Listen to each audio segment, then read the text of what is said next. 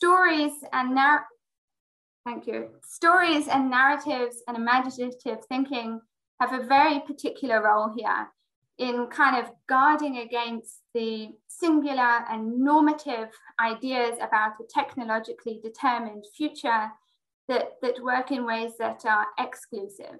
And these narratives, this imaginative thinking is in some ways fundamentally ethical as we create new worlds within the limitlessness of the imagination, we come to expand our being as individuals and collectively within the real world we can test ideas and test their implications and see them through in, in, in critical and emerging ways. So Afrofuturism and African futurism are these dual concepts that have come about to name this kind of critical speculative literary fantasy space about the future of the African continent.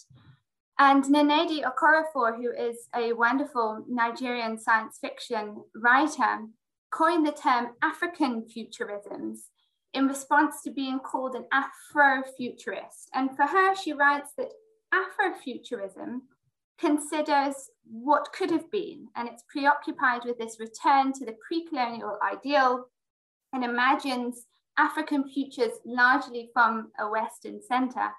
But African futurism concerns itself with the possibilities of what can be and what is now, and draws its inspiration from distinctly African cultural values and cosmologies and sociologies. So this week, we've been celebrating Africa Day.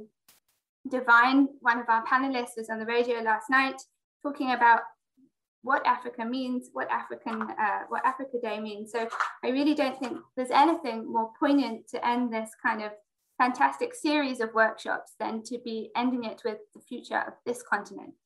So I'm going to quickly introduce our speakers. We have uh, three presenters followed by a dear colleague of mine who's going to be the discussant, having opening remarks from Dr. Stephen Cave and closing remarks from Kanta, uh, Dr. Kanta Dihal, and we hope to have considerable time to discuss and engage with all the people present here today.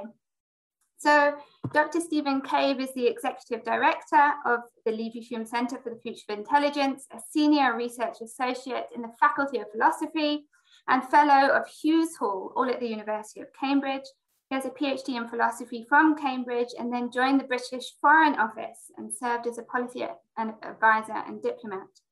He has subsequently written and spoke on a, on a wide range of philosophical and scientific subjects, and most recently leading the work of the uh, LCFI around artificial intelligence in really kind of cutting edge and world leading ways. Um, so Steve will, Stephen will give us some opening remarks about the um, African narratives uh, place within the global narratives of AI program of work. And then Dr. Ralph Borland is our first presenter. So Ralph is an artist, a curator, and interdisciplinary knowledge worker based in Cape Town. And his project, African Robots and Spacecraft, which I, I believe you'll be talking to today, Ralph, uh, are collaborations with streetwire artists in Southern Africa to introduce electronics and mechanics to their practice. And the monumental electromechanical music making spaceship sculpture Dubship One, which I hope we'll hear more about, Black Starliner was launched at the Zeitz Museum of Contemporary, Contemporary Art Africa in 2019. In 2020, Ralph Borland's studio completed two public artworks for the city of Cape Town.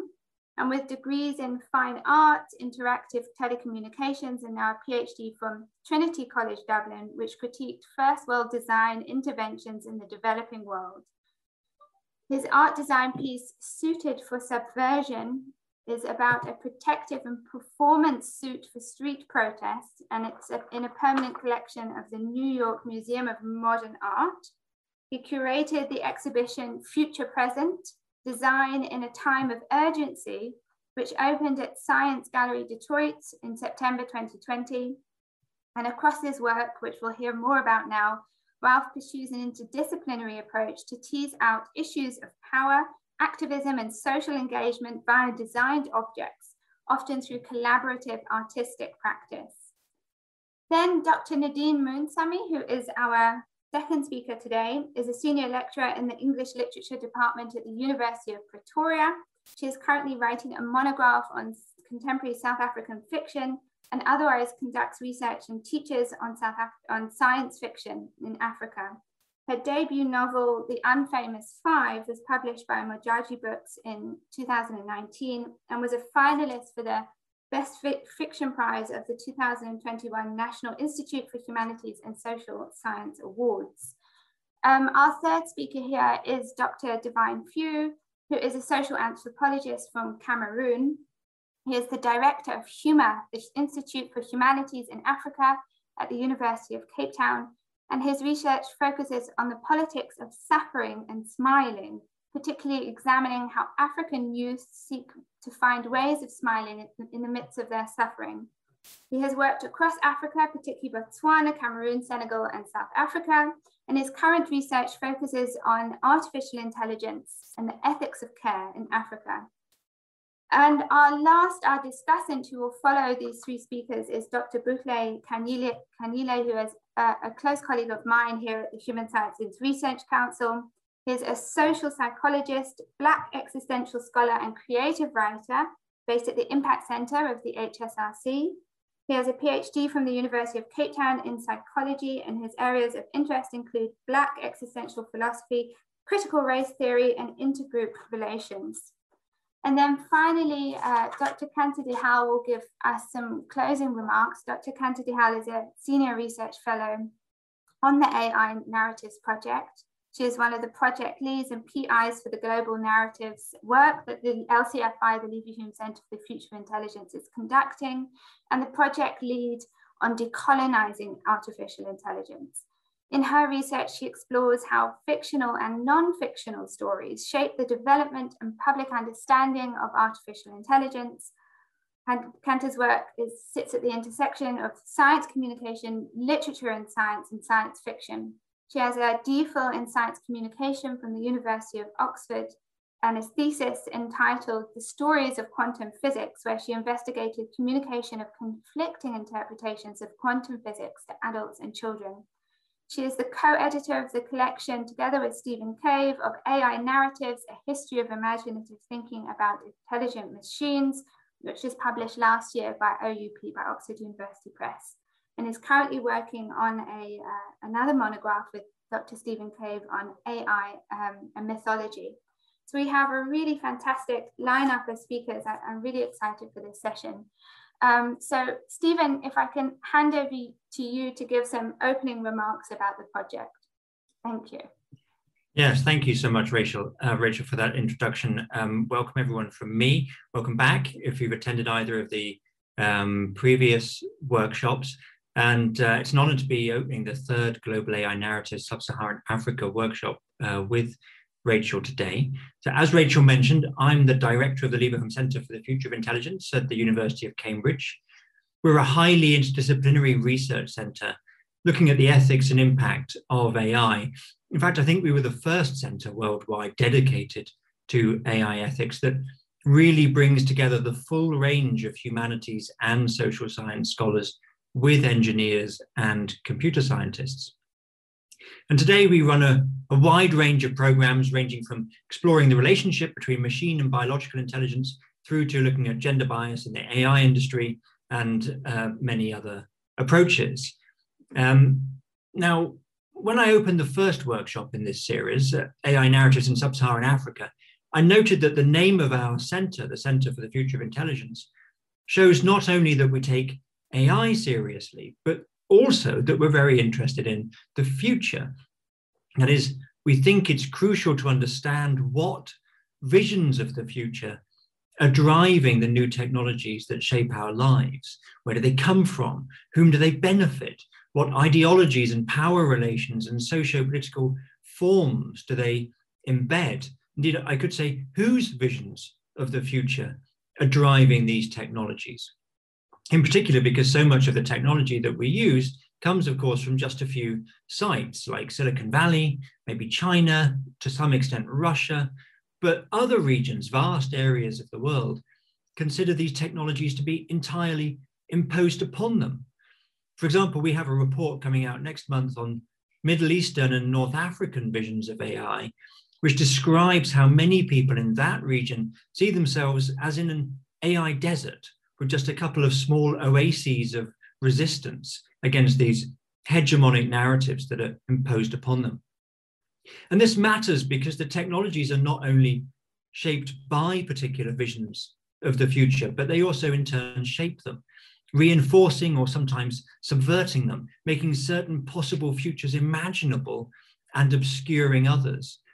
And as researchers, we can help to make visible these visions of the future that are implicit in dominant discourses of AI and its products and their governance, and we can offer alternatives.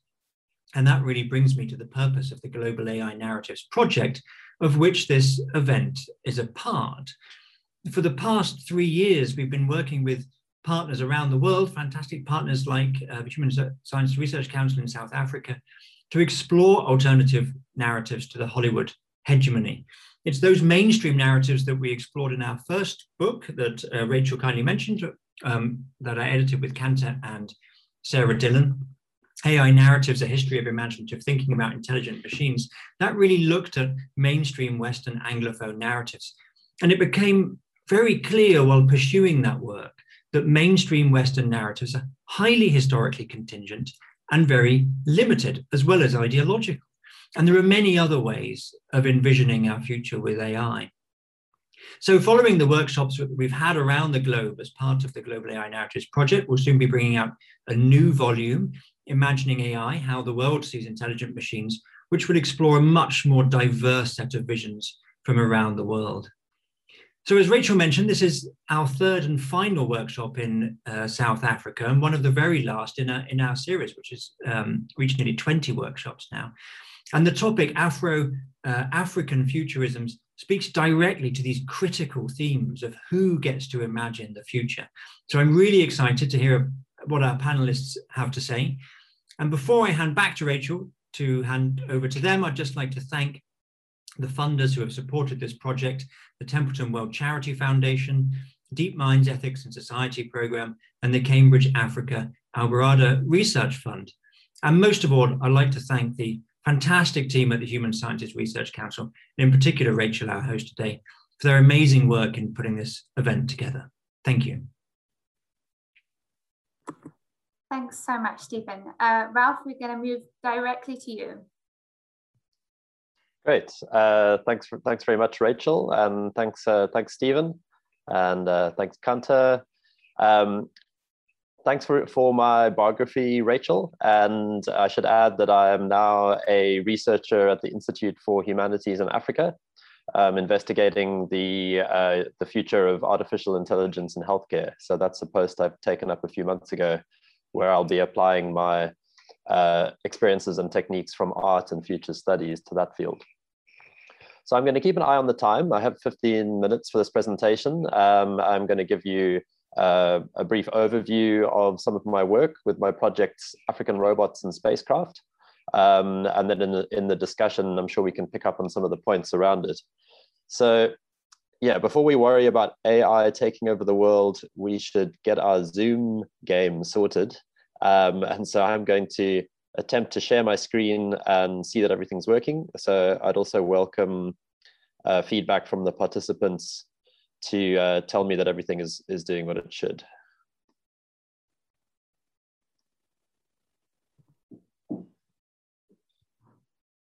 Um, uh, hold on, that's odd. Um, one try, hold on a second. Okay, that's fine. Um,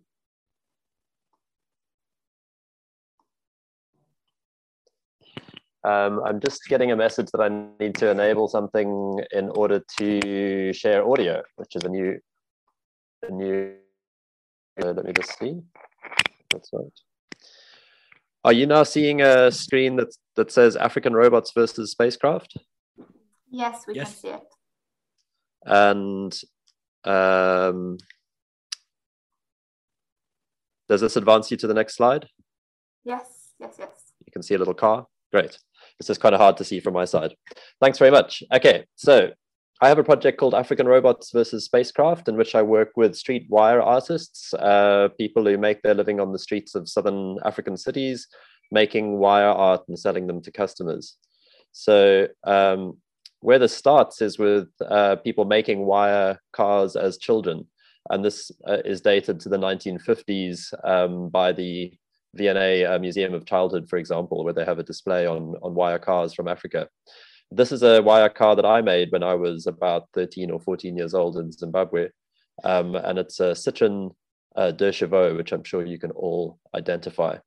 Um, and it's an indication of my early interest in this art form, which starts with children uh, representing technologies in their environments. So it would have been especially um, long distance trucks and buses going through rural areas, and then children using available materials like uh, uh, hardware wire, fencing wire, to make their own copies of these new technologies in their environments. And I, I think it's a very interesting gesture because it's about urges towards uh, representation.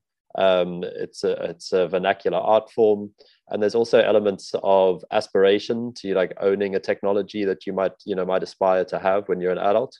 Uh, so wire art for me encapsulates a whole lot of interesting concerns around what makes us human, really, uh, in terms of making art, making technology, telling stories, having aspirations and imagination. And this is a, a wire car that I bought in a small town in South Africa, which is very crude. I use it as an example to show how you can have these very crudely put together representations um, that still have something interesting about them, speaking about the circumstances of the person who made them. So this is a made with thick wire, put together quite roughly. It has an element from uh, toy cars in it. So it's a sort of a hack of found or bought technology combined with their own representation. But then you move on to these very sophisticated examples of wire art, like this Audi with a car sound system inside it. And this was made by Louis Kaluzi, who's one of the wire artists that I work with. Um, so this is now an adult who's spent their entire life making wire art um, and have really reached a level of, of, of, of, a fine art or a very skilled craftsperson who makes these representations.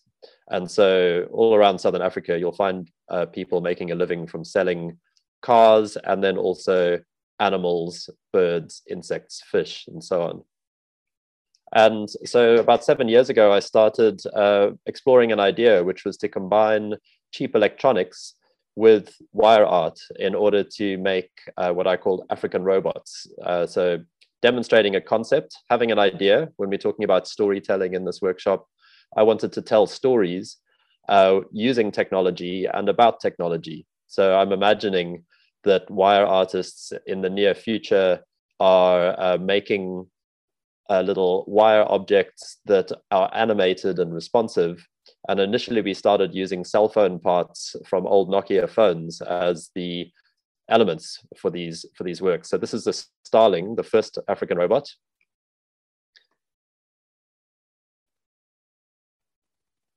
And um, can you hear audio, by the way? No, we can't hear the audio, but we can see it. Okay. Uh, I'm not sure if when you send in your your presentation, did you select the way it says uh, share with sound?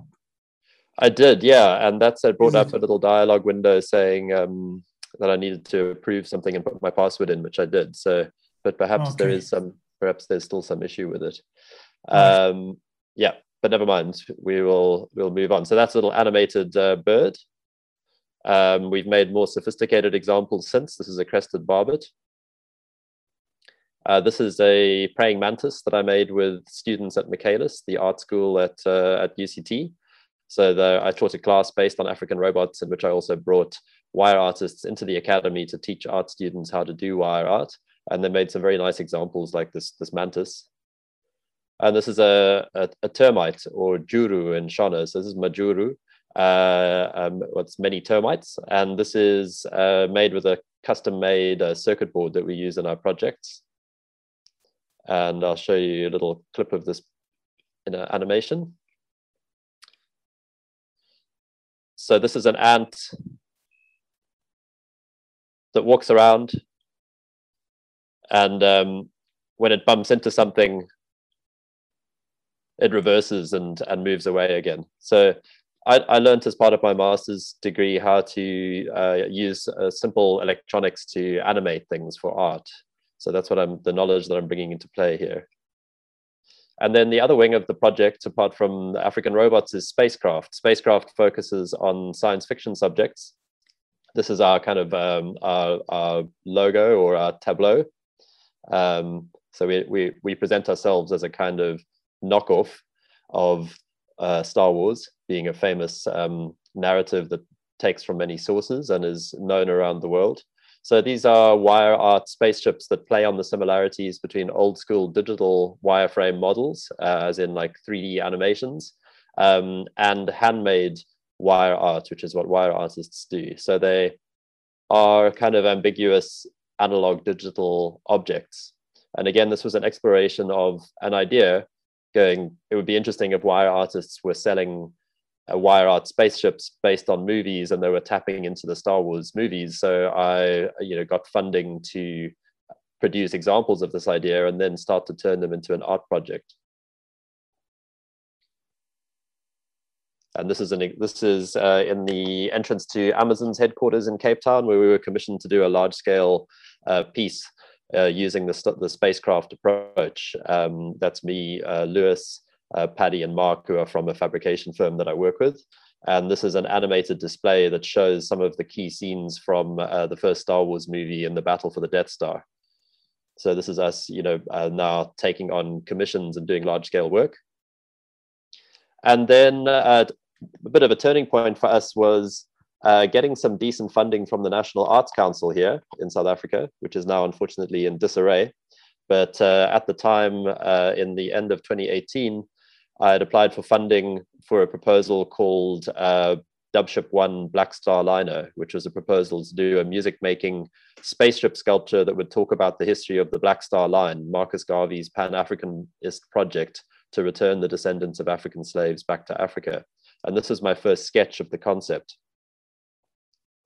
which then, uh, over a period of a few months, in a very short time span, and with a limited budget for what we wanted to do, we produced this large scale work. It's a six meter long, half ton spaceship sculpture, uh, which was exhibited in the Zeitz Museum of Contemporary African Art on their Afrofuturist show at the beginning of 2019. And it was exhibited for about six months during 2019. Um, and what it, it, contains is a dub sound system. So it plays on the history of Jamaican uh, dub music, which, in terms of stories about technology, um, the story of dub is very is a very interesting one that combines multiple cultural references. So African diasporic music in the Caribbean, um, which found expression in local music forms, uh, particularly uh, reggae in the in the mid 20th century, um, and then dub music, which started in the late 60s and early 70s, which was reggae music producers using the latest uh, music production tools and technology from, from Europe and the States, not to produce naturalistic uh, sounds or just to perfect recordings, but actually to start to create these fantastical soundscapes um, on big dub sound systems. Uh, so dub is one of the technological stories we engage with. Um, you can see the big black star at the back of the of, of the spaceship, and the the project is talking about space travel as a metaphor for liberation and for the aspiration to get to a place um, beyond Earth's history of, of oppression and injustice, uh, which is what Marcus Garvey was attempting to do with the Black Star Line, which is also more of a story because he never actually succeeded in bringing people back to Africa with the Black Star Line. Uh, but that was his intention and his gesture. And um, it's unfortunately you can't hear sound, but you can always check out. Uh, so I'll send some links on YouTube for you to hear the sound of the sculpture. But uh, I can I'll play you videos and you can see. Well, this one is just is a is another um, view of the sculpture. So you'll see that there's a an oil drum in the top of the sculpture, and that oil drum rotates. I'll skip forward uh, the oil drum rotates, and if you can't hear sound, I'll just talk over this, but the oil drum rotates and um, it has a pattern of holes in it and a light source inside the, the barrel. And the pattern of holes encodes a track. Um, and what that does is that uh, whenever light falls through one of those holes onto a light sensor, it controls the striking. Yeah.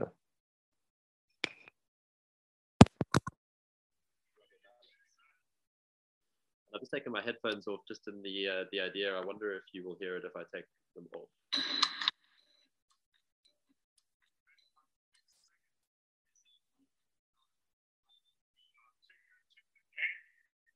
No sound? We can hear very faintly. Okay, I wonder.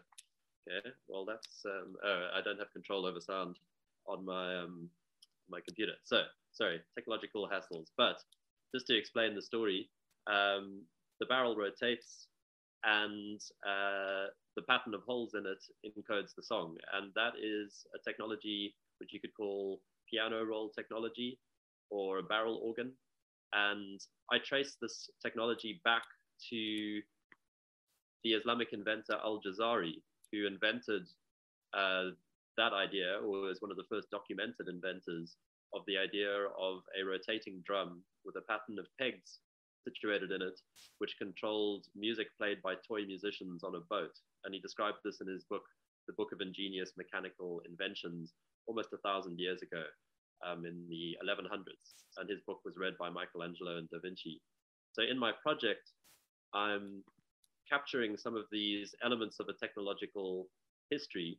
And then later, the, um, the barrel organ was found in Europe in mechanical musical contraptions that were popular a few hundred years ago.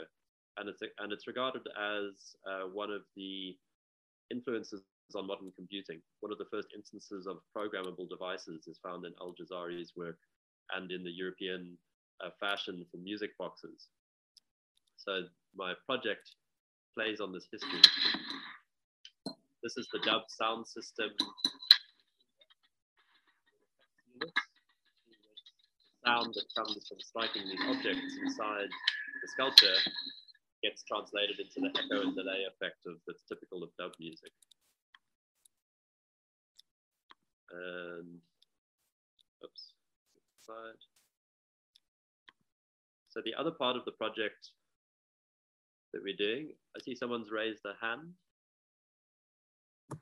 Don't worry, Ralph. We will take questions afterwards. Abby, you can message me if you want to raise a question. Great. So, um, just with a few minutes left to me, the uh, I've now transitioned from the physical sculpture, uh, Dubship One, to a virtual version of the sculpture. So we 3D scanned the sculpture, and you can see here I'm working on a project called Analog versus Digital Dubship, which is actually a, a funding model for for the project. Um, but what we've done is we've created in virtual reality chat, uh, which is a shared online virtual reality platform, a way in which people can access the sculpture as a 3D model in a fantastical environment. You arrive inside the shipping container, you look outside the shipping container, there's a fire burning, and there's the sculpture in this nighttime desert environment. To the left there, you can see a cinema screen, which shows material related to the project. Um, move to the next slide. So here is the animated 3D scan of the sculpture.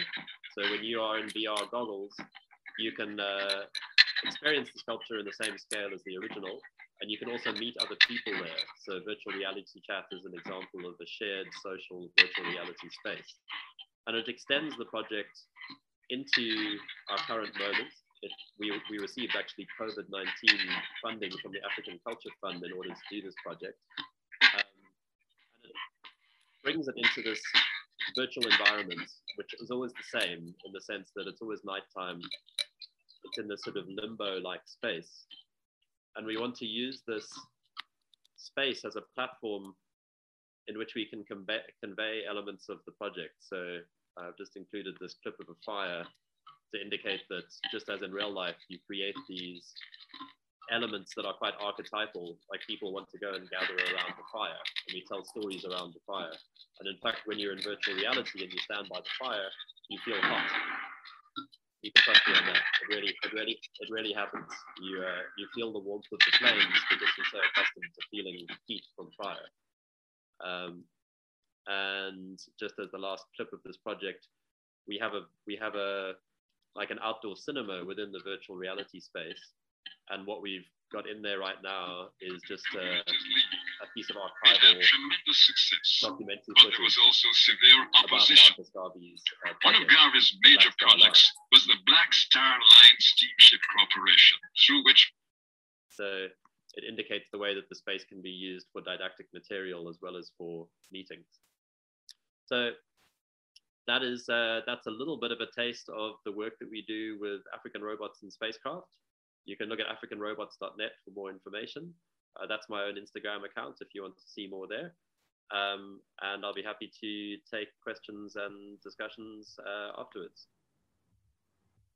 Thank you so much, Ralph. This is really, really fascinating work. And I think there's going to be a number of questions. I must also just thank you because Ralph gave us the artwork for the poster for this session and the poster for our second uh, session, our second workshop. So thank you, Ralph.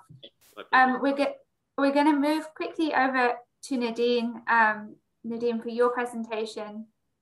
Uh, and then we'll take comments and questions after after uh, all the presentations and the discussant. Okay, excellent. Afternoon, everyone. Thank you, Ralph. That was very, very cool. I enjoyed it. Um, okay, yeah, so I think in the interest of time, I'm just going to jump straight into this. Um, so my talk is entitled Notes on Conceptualizing the Afro, the African Techno-Scientific Imaginary through African Science Fiction. Um, okay. So I hope that's visible to everyone. Yep, thanks Nadine. Excellent. Okay, so gaining recognition from mega brands like Marvel through the success of Ryan Coogler's Black Panther, we see that Afrofuturism is a very well established field for Black speculation in popular culture in the West. Yet, as an increasing number of artists and theorists have taken to this field, we see that there is now a discernible grappling with the influence and what we can think of as the interruption of global forms, including that of Afrofuturism, that I think now tends to bifurcate African speculative imaginaries to the extent that I think we can start to tease out um, these varying approaches. And so we find that in addressing these alternative positionalities, um, it's actually quite helpful because then we can start to uncover some differences of how the African imaginary incorporates technology and obviously by extension, artificial intelligence in various science fiction narratives. So today, as I mentioned, in the interest of brevity, um, I'm going to provide very short notes and examples of what we can maybe think of as the two major ap approaches that I think are at play at present.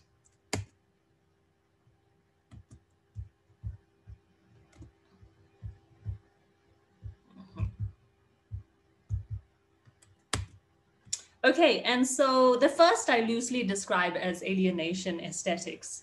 So as we know in the global north, um, Afrofuturism has harnessed this idea of what we can think of as an ontological precarity as a means for artistic expression of Black identity in popular culture.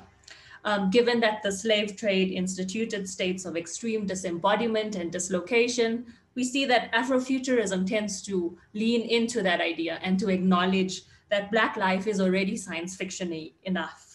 And so it tends to do this through the active deployment of tropes of alienation.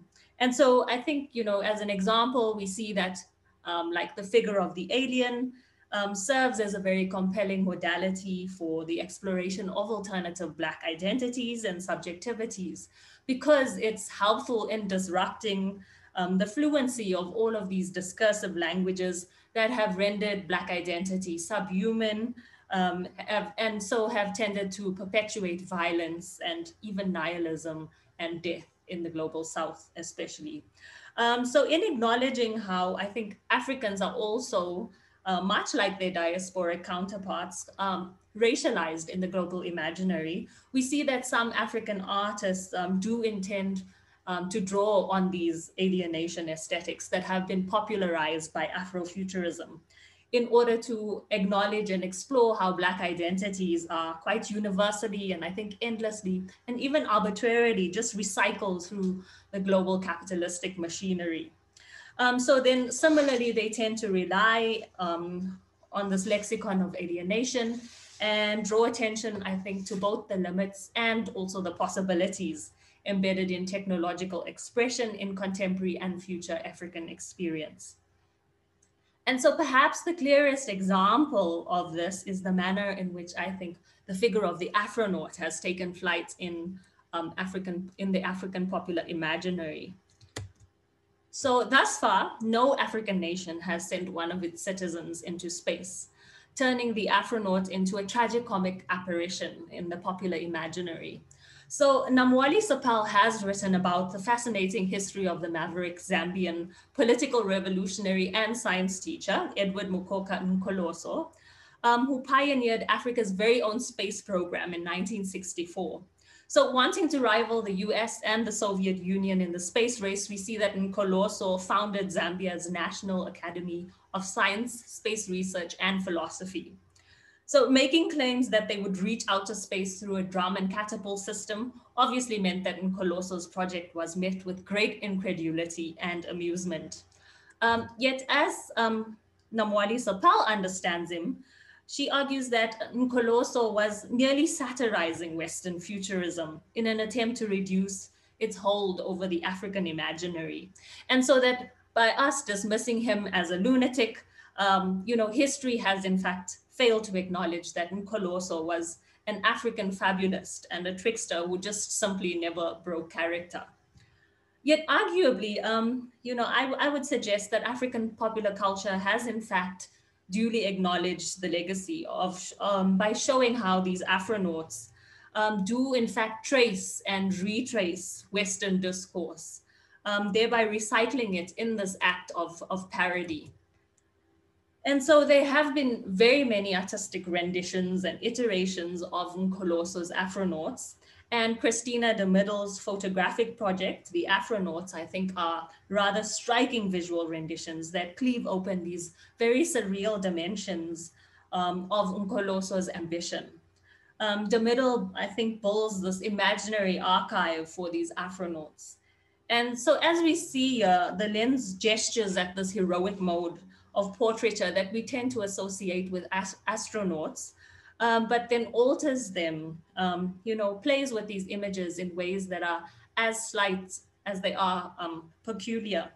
And so consequently, I, I feel like they induce these very complex feelings that range from estrangement to awe, um, to even, I think, um, comedy and bewilderment. And similarly, we see that many of the advertisements made by the South African franchise Chicken Licken um, also make use of Afrofuturism. So I'm just going to play this very quickly.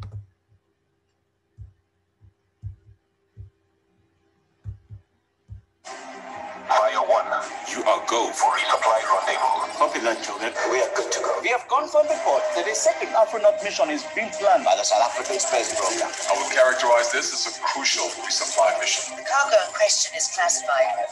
Afronaut Rodwell Chabalala will pilot the mission.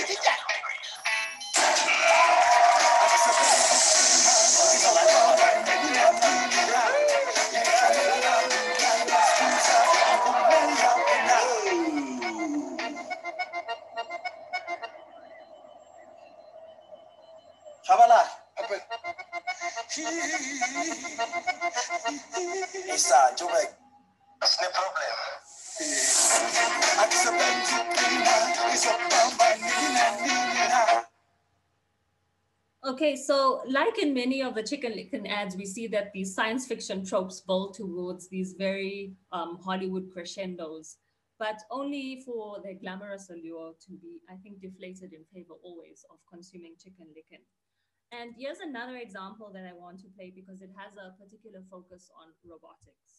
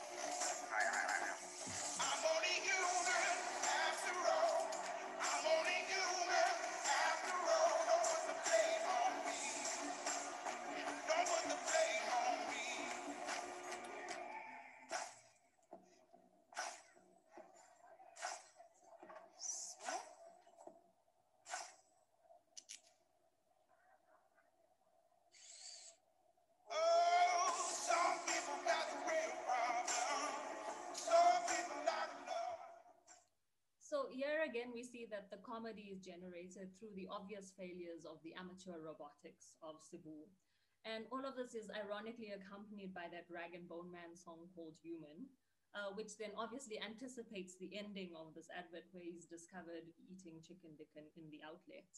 Um, so we see, like Nkoloso's Afronauts, these ads deploy technology as a form of alienation aesthetic um, they are irreverent critiques of the capitalistic drive to keep up with global the global technological race. And so by showing how these figures are either placed or displaced um, in a landscape filled with technological objects of obscure function that they're sometimes not very interested in, um, the stereotype of African buffoonery, I think, is acknowledged, but simultaneously subverted through irony and wit and wonder. So here we see the soulful Chicken Licken, eating grandeur of, of African ontologies um, renders the lexicon of contemporary Western technology somehow insufficient in encapsulating um, the idea of Africanness. And so we see that in exposing these flaws of Western technology, um, this approach uh, is nevertheless very hesitant in exploring what modes of expression might in fact be more appropriate than to, um, to describe the African experience. Um, but there is in fact an approach, I think, that aims at precisely that. So whereas we see with the first approach, it sees itself in conversation with Afrofuturism, this one, which I've also loosely described as indigenous epistemologies, certainly does not. Um, so because Afrofuturism originates from the metropoles in the global north, we see that many people feel that the central themes of Afrofuturism uh, largely related to the Atlantic slave trade, do not necessarily resonate with African speculative concerns and tend to lead to these nostalgic essentialisms that cannot undertake um, any serious engagement with contemporary and let alone future Africa. So most vocal in this regard is obviously the Nigerian American author Nnedi Okorafor, um, in organic fantasy, she instead unpacks um, her own style and technique as somehow more typical of Afri African literature and draws on examples from writers like Ben Okri um, as an example of her aesthetic. And so she maintains that a style, that the style that she deploys is not new or invented at all, um, but in fact an inherited and organic mode of experience and storytelling in Africa. So I think maybe the nuance that warrants um, some attention here is that in this appraisal of science fiction and speculative fiction in the African context, um, this approach speaks to this need to domesticate um, technologies rather than de deploying them as a vehicle um, for representations of estrangement and non-belonging uh, in this wide world of globalized and racialized capital, which is very much the case with Afrofuturism. So like um, Okorafor's description of African futurism and organic fantasy, there's also Wanuri Kahiu's uh, notion of becoming conscious creators. Ian McDonald has a definition of Jujutech, and I think Harry Garuba's notion of, of animist materialism um, also speaks into this. And so as you can see from this list, I'm just naming a few of them. And all of these, I think, point towards instances where Western technology fuses with African myth, fable, and fantasy to produce a kind of syncretic mode of storytelling and technological design. And all, all of these thinkers, I think, tend to opine that this approach is deeply indebted um, to indigenous African epistemologies. So I think very true to this ethos, um, Okorafor's oeuvre um, tends to feature feminist technologies that are uh, deeply informed by indigenous epistemologies. And so honing in on an example of AI in particular, um, Okorafor's mother of invention centers on the experience of an African woman who interacts with feminized AI. So Anwuli lives in the New Delta region in Nigeria, and she stays alone in a smart home designed by an ex-lover after he deserted her um, when she felt pregnant. And so given that these smart homes are acclimatized to the person who spends the most time in it, Obi3, which is the name of her home, accepts her as the primary user and sees her through her pregnancy and childbirth. So the story makes liberal use of representations of feminized AI. And in doing so, I would argue that it actually possesses a certain ease of amalgamation and even ownership um, of its organic technologies that reinforces this reading of an AI very much at home in this African context. And so in the mother of invention, um, we see also the manner in which the AI extend its, extends itself towards Anwuli in order to protect her, it takes on this proportion of a divine mother. So Anwuli declares, um, and I'm quoting here from the text, necessity is the mother of invention. And in that in her case, technology harbors a personal God. My chi is a smart home. So we see, like the anthropomorphism we see here, um, using religious frameworks to broach technology is another common trope in Western popular culture. Yet, though Anwuli is clearly appreciative of the divine refuge she finds in Obi 3, the reference to Chi is an intimation that the narrative modifies the trope of godlike technology through local cosmologies. So indigenous African belief systems, though they are not homogeneous at all, um, generally tend to forego the Manichaean and hierarchical structures of Western Christianity. Um, premised on a more egalitarian model of power, we see that these beliefs understand humans as constantly seeking out the divine balance between good and evil through their individual and often imperfect efforts. So this lack of omnipotence and moralistic pronouncements is very playfully conveyed in Mother of Invention, um, where we see that these smart homes like Chi intuit according to the person who resides most in the home and thus seeks to augment and protect that particular individual. And so here we see at the very end of the story, the smart house that is plugged into her rival, who happens to be her ex-lover's wife, um, reprograms itself to actually hunt down Obi3 after Obi3 uproots itself to go and resettle in Abuja. So we see that like warring chi's, these homes have entered into some kind of cosmological contestation of wills. And so chi, according to Chinua Achebe, um, also inheres to the individual, as he states here, for nothing can stand alone. There must always be another thing standing beside it. And in addition to protection, we see that the chi resolves the crisis of existential loneliness for human beings. And it is in this vein, I think, that Anwuli understands that, as she states here, OB3 was like an extension of herself, like part of her immune system, um, who has just saved my life, she thought, staring out the window, or my chi. So we see that her attachment to OB3 is both personal and embodied, and it speaks to a very comfortable and loving companionship.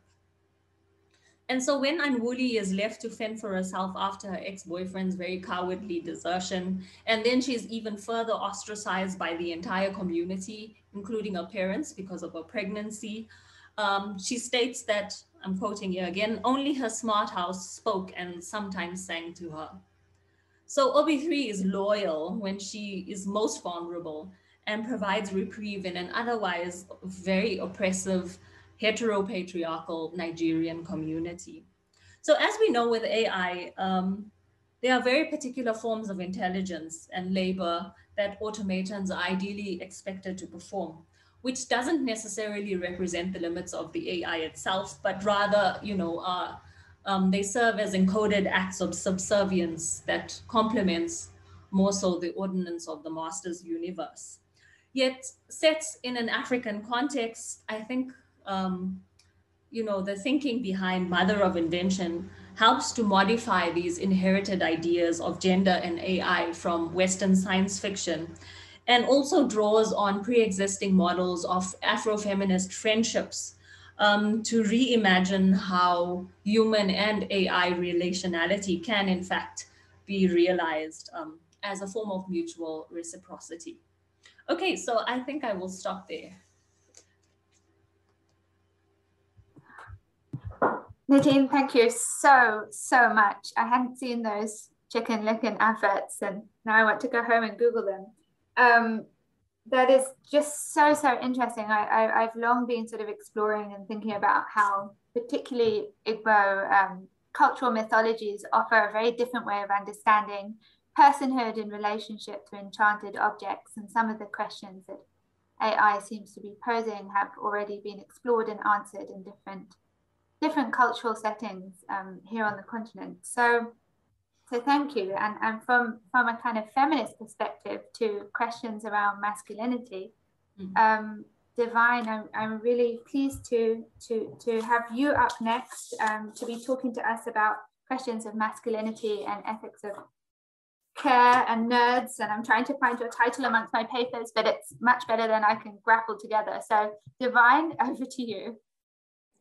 Uh, thank you very much, uh, Rachel, and thank you Nadine and Ralph, you know, for your your presentations, and uh, also just thank you to the entire team, you know, just for putting this uh, together and giving giving us the opportunity to be able to to have this conversation. Uh, I'm going to start by saying that I don't know what I'm doing, so uh, this is really early, very early work, and uh, as with many academic projects, it's uh, an experimentation with ideas. So uh, my paper is entitled The Revenge of the Nerds, uh, uh, AI, Ethics, and Masculinities. And uh, I'm a nerd myself, and uh, it just makes sense, you know, to be talking um, about nerds. Um, I don't know if there's any such thing as an African AI. So that's, that's the first thing I'm going to throw out. and I think we are challenged, you know, to, you, you know, to, to really think uh, deeply what it means, you know, to to talk about AI as as African, what it means to uh, uh, essentially have to associate uh, what we see as African with this thing called uh, AI, especially if we theorize uh, uh, what African means if we engage with the literature about what it means to be African. And I mean, there's extensive literature uh, out there, whether you're looking at the work uh, of uh, people like Mudimbe, you're looking at Zeleza, you're looking at uh, um, Mbembe or, or Nyamnjoh, or you're looking at the works of others such as Ifim uh, Amadiume, uh, uh, Oyewumi or Amina Mama or others. So this is a question that um, really is troubling and troubles us. And I think that's a, one challenge that I want to throw and perhaps where we need to begin thinking. So once we have uh, determined what it is to be African and what it means to be African, then we can move to the next step to talk about African AI and also what that um, what that means. Um, but uh, uh, lately, I, I, have begun to uh, categorize the world uh, or categorize the world into two different worlds. One that I called uh, uh, society of responsibility and obligations and ethics, um, and another world that I called free society or society of aspirations and desire, which for me represents uh, a postmodern and also modern society. And I think that digital technology is a product of the second.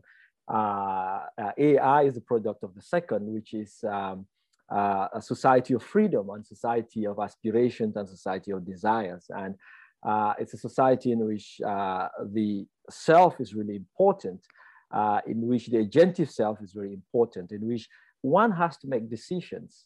One has to take decisions about themselves and one's obligations to others is, or ethics towards others is not as important uh, or as crucial as one's uh, ability to be able to make choices and make decisions. That's also why machines are so important here because we have to train machines to make decisions, you know, to embody uh, uh, these, the, these selves. Um, but uh, in this world of uh, in this free society or in this world of desires and aspirations, in modern society, uh, uh where digital digital technology uh, has been produced, uh, technology has also gone wild. Um, and, and the question that I am interested in, and that I think many of my colleagues also at, at Huma, who many of whom are actually in, in, in the room right now, is whether what we do we do with unethical technology, you know, and how do does unethical technology come into being? Uh, and also to ask if policies and regulatory frameworks can make technology more ethical. Um, and, and I think that's, that's a question that drives me and drives uh, the ideas that I, I, I, try to, to, to develop. Over the past years, uh, uh a number of books have um, uh, intrigued me. I the uh, book on uh, algorithms of oppression by Noble. These two other books by um, Clive Thompson, who has been writing about the social life of coders. You know, one which is coders who they are, you know what they think. The others is the making of a new tribe uh, and the remaking of the world. So these two books have been really, these three books have been really core or central uh, uh, to some of these ideas because on the one side, there is issues around ethics. Uh, on the other side, there is questions around uh, the making of uh, the, the, the, the, self.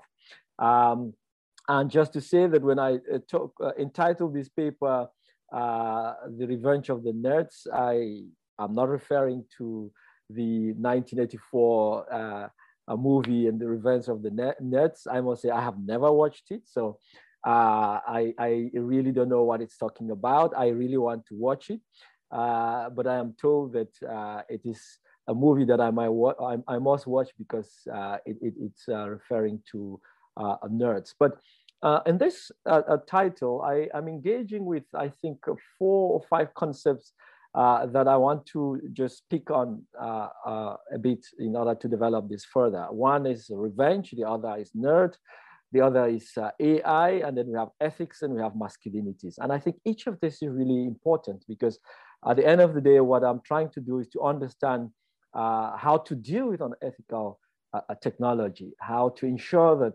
uh, uh, technology or, or, AI or algorithms become uh, more important. And uh, when I talk about revenge, I'm not necessarily talking about uh, acts of violation. Uh, that is uh, the deli deliberate actions of trying to hurt or harm uh, someone in return, you know, for, for injury. My focus is on particularly on questions of vengeance, on retaliation and retribution that is motivated um, by revenge from people and how uh, they have been uh, treated. Uh, the other concept or notion that I'm dealing with is the notion of the nerd. as I said, I'm a nerd myself, and I'm employing it not in a derogatory sense or pejorative sense here, uh, or the manner in which it's been used to simply uh, describe uh, people who are often represented as e either foolish or contemptible or people who lack social skills or are boringly uh, studious. You know, what I want to, what I'm privileging here uh, is uh, a framing of a nerd as a person who is uh, preoccupied or devoted to intellectual work or academic work or technical uh, pursuit or interest. And uh, within this context, um, a nerd is often seen as um, someone who is like a systems person, you know, someone obsessed with ordering, uh, a kind of a, a, obsessive compulsive, you know, character with a knack for procedures, logic, and a rare capacity, you know, to introvert and inoculate themselves from uh, everyday realities, you know, and, and also just um, from, from everyday passion. You know, uh, psychologists uh, would tell us that, and much of the social scientists, that a nerd is a kind of a maladjusted social uh, misfit uh, with uh, very little emotional intelligence and a, a, kind of a, of a deviance. And that nerds are distinct by their rigorous work ethics and notorious competitive mindset and relationships and often represented as, as trumping everything else.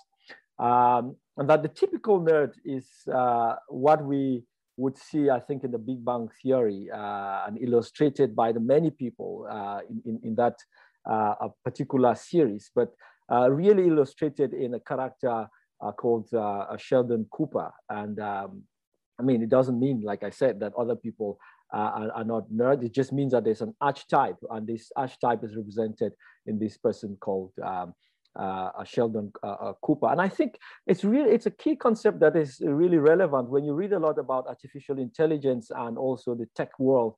Uh, nerds play a really central role and a really powerful role, you know, within this uh, space. So the concept of uh, and figure of the nerd is particularly uh, important within this sphere as a lens through which, you know, to read AI, to read technology, uh, and it, it is illustrated in a lot of the characters uh, or important figures in the tech world. We can see, uh, if you look at uh, uh, who dominates it, people like Julian Assange, people like Edward Snowden, people like, you know, Chelsea uh, Manning, Bill Gates, Steve Jobs, you know, Mark Zuckerberg, Elon Musk. You look at people like Richard Branson, you know, Jack Ma, you know, uh, Robert Mercer, you know, of uh, Cambridge Analytica. And uh, you can add the list, you know, when you look at these people uh, and read both their biographies and how they operate, uh, it is this particular uh, kind of figure. Um, um, and the world of this particular kind of nerd is that of men,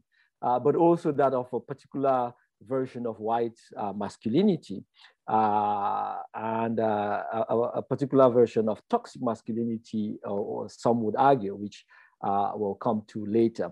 It doesn't mean that women uh, do not participate in this world. Women have joined this world and are often expected to either remain either feminine as objects of desire in this uh, particular world or to become like men uh, or to perform masculinity in order to survive or even though they do not survive quite long you know, within this uh, space. I mean, we can read, you know, from many of the writings, you know, in the past uh, year, and we've seen uh, a number of female characters or women who have uh, tried to survive in this world or who also work within this context.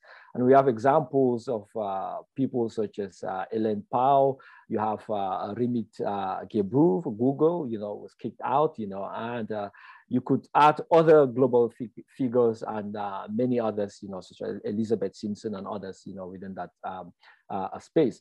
Um, it's very hard to find uh, really what one would call uh, uh, Black Africans or Black Africans tech or AI specialists, you know, within this uh, particular context. And in fact, when you find this is often also really cosmopolitan people, often uh, haven't been re represented as people who are acceptable enough in order to be included within this uh, space, which then is a particular kind of, of, of, masculinity that you could describe as having been sieved. And uh, there's people who are emerging out of this uh, space. I think uh, if one looks in the, I think as a, as a Zimbabwe uh, entrepreneur also called, I think it's a Strive uh, Masiyiwa. And I think if we look, uh, there is, I think, Moustapha Cisse, who is also emerging, you know, for in, in Google, uh, Google AI uh, Center, you know, in, in, in Ghana. But it's often a, a, group of people often seen as distilled. But at the same time, uh, I want to argue that they're also very distinct uh,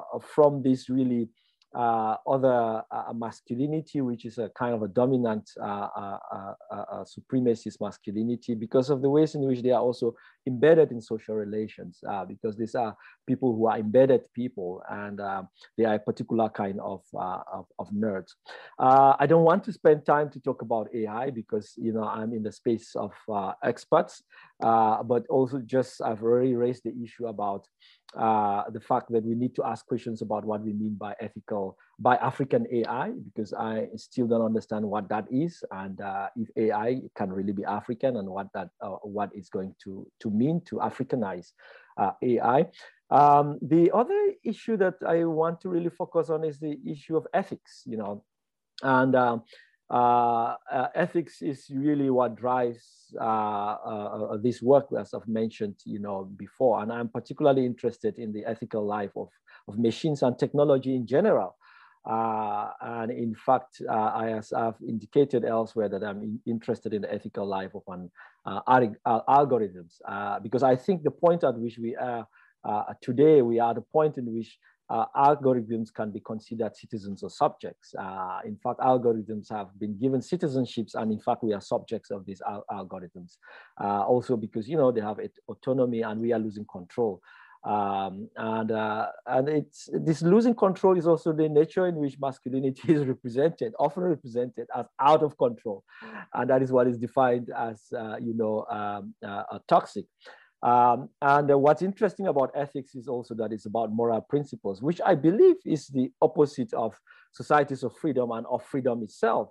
Uh, because for a free person, I think uh, at least as experienced and theorized within the framework of uh, neoliberal uh, uh, citizens and subjects, that morals and morality are often tied to religiosity and also uh, in, uh, therefore, within this context, obligations are therefore uh, a secondary because one's obligations first is to themselves rather than uh, than others. So morality, uh, in, in, in, in my view, is the nemesis of modern life, which uh, emphasizes, you know, what some have termed the era of, of the self. And that brings me to, to masculinity.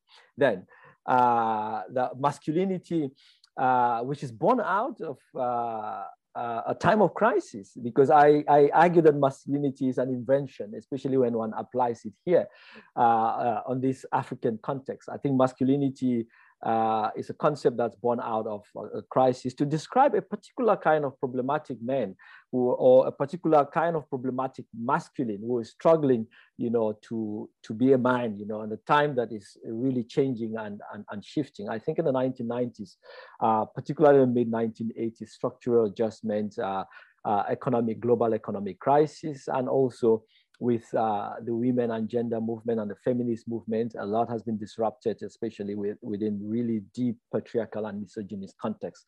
And we see masculinity literature really uh, uh, burgeoning out of uh, uh, within that context and um, masculinity literature, especially coming out of of, of Europe. I, I, I recall like yeah, all these groups like Fathers for Justice, you know, fathers, uh, especially in, in Europe, uh, uh, coming together, you know, to fight in order to have custody, you know, for their kids uh, within the context of, of divorce. So it's, I, I believe it's a context that comes out of that uh, a particular uh, context, a context of crisis, a context of problem. So I think every time we use the term masculinity, it's already problematic because it's a concept that come, emerges uh, out of that context. And it, it deals with certain qualities or attributes associated with just being man and uh, seen as some natural, some seen by some as natural and seen by others as socially constructed. And we have learned that the dominant forms uh, of it, and these dominant forms are what actually really dominate all uh, of our contemporary lives today and what we see as toxic. So when we talk about toxic masculinity, we are talking about what we really relate with and encounter uh, on a daily basis, which, which is this uh, kind of masculinity that we call really destructive. Uh, and I, I think that this concept uh, is out of place, you know, where uh, uh, in societies of, of freedom, because uh, these are just imported and used, you know, to explain uh, uh, everyday relations in society of, of, of, freedom. But why is masculinity important for me? I think masculinity is the answer of ethics. Why is technology unethical? I think technology is unethical because of masculinity. And um, I, I'm, I, in, in, in the work I want to do, I'm particularly interested in, in understanding the social life of those of coders, those who code. And I think that by understanding the social life of coders and following the uh, social life of an, of an algorithm, one would be able to understand uh, the kinds of uh, imaginaries that are coded into these machines and the kinds of ideas, the kinds of perceptions that are coded into these machines, which I believe come from uh, uh, uh, the ways in which nerds in their own worlds, you know, have framed a particular world which uh, uh, makes their own life, uh, you know, how do you say, alleviable. so I think technologies are unethical because of these um, technologies. So um, I don't think I have a lot of time to proceed any longer, but uh, I am going to try to end there, Rachel. Divine, thank you so much. That was just so broad and expansive and opens up a whole new range of, of questions, really kind of meaningful questions. I don't want to take up too much time here. We're going to go straight to you, Butle, to, to open up some of the questions and discussions, and then I can unmute anybody who wants to raise a question after Butle. So over to you. Thanks, Butle. Thank you so much, Rachel. So I'm going to maybe get my video going so that you are convinced that I have not outsourced my brain to a cyborg somewhere. Um, but then what I'm going to do is, is I'm going to switch it off because my uh, uh, internet here in the office is a bit unstable. I've already crashed at least, I think, four times during this uh, the, the presentations. So this is me. I'm here. Um, I'm going to turn it off and then I'm going to, um, now I'm unmuting myself. There we go. All right, I'm gonna turn off the video. So um, colleagues, thank you so much. Uh, first of all, thank you, Rachel, for the opportunity to be part of this amazing uh, uh, seminar that you've organized today. Uh, thank you, Stephen, for opening up um, and giving us context uh, of, uh, of, of, this particular work that the Leverhulme Foundation has been doing. Or is it Institute? I forget now. Please, so please forgive me if, if I mixed the two up. Um, and uh, of course, then, you know, Ralph, thank you so much.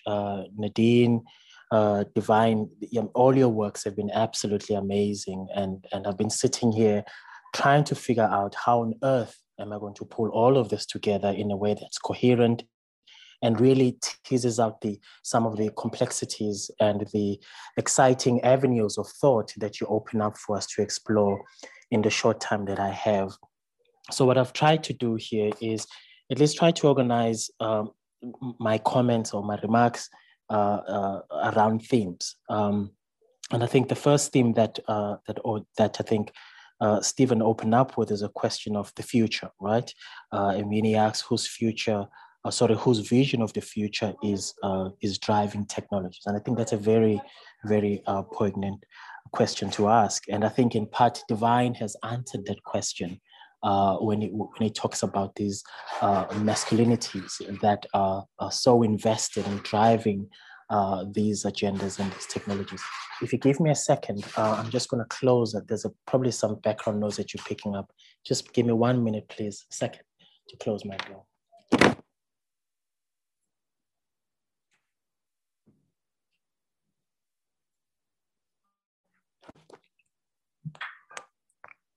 All right. Um, so divine, in a sense, picks up on that and answers that question in a critical way. And and and and I think in that, what divine is doing is also linking up with a whole range of literature that has made the same argument that, in fact, the whole entire project that has brought us to where we are uh, including and particularly the driving of uh, uh, the trading of black uh, humans, uh, Africans during the slave trade, emanates out of white masculinities. And of course, embedded within that uh, is racial capitalism. So I think that's partly what the, the response to you, uh, Stephen, when you ask that question, you get right of, you know, uh, uh, that, that's what Divine is saying in a sense. But there's also then the question of Afrofuturism or of African futures. Um, and, and I suppose this, this is the one that, you know, we might want to tease out and maybe put in a uh, question form, the question might read uh, something like what might an African future look and feel like, if you want, in which the existential wound of being Black, of being brown, of being African in this world has been addressed, has been healed, has been resolved. Because if you listen to all the, uh, the three presenters today, uh, beginning with Ralph and ending with uh, uh, um, Divine here, in some way or other, there's a theme that picks up on that sort of wounding, if you like. Um, so, for example, when um, uh, Ralph talks about and links his work with Marcus Garvey's project, right, uh, with the Black Starliner, uh, you know, and, and the whole his whole project of envision to return the African diaspora to, to Africa, that that comes about precisely of the transatlantic slave uh, trade, right? So that's the wounding there that we're dealing with. Um, or when you, you know, the whole question still on that, uh, that Nadine uh, picks up uh, uh, on, on Afronauts. Um, look at my notes here, on Afronauts. All right, and particularly this question of uh, the first theme that you, you spoke to of uh, uh, alienation aesthetics, uh, and uh, uh, I love that Edward Edward um, Nkoloso's work, who interestingly as well was part of the Zambian resistant movement right? So you can see that too, you know, that theme coming up and how his work you know gets taken up by, by, by these imaginations if you like because that's another theme sorry that comes up very strong here is the question of uh, africans attempting to imagine a future attempting to imagine themselves um, but also attempting to do so i suppose within the contours and the envelope of what has been provided them by the west that has shaped so much of how for the most part, we have come to think of who we are as human beings, right? Uh, but also attempting to break that mold in many ways. So, you know, when Nadine talks to us about this idea of the alienation as aesthetic, and particularly the Afronaut saying uh, in Edward Nkoloso's work, we're going to Mars to me that makes sense. The africans and, and, and, and, should be the ones who are actually trying to get to mars because they're the ones who have been for a very long time being treated like they were aliens here on earth.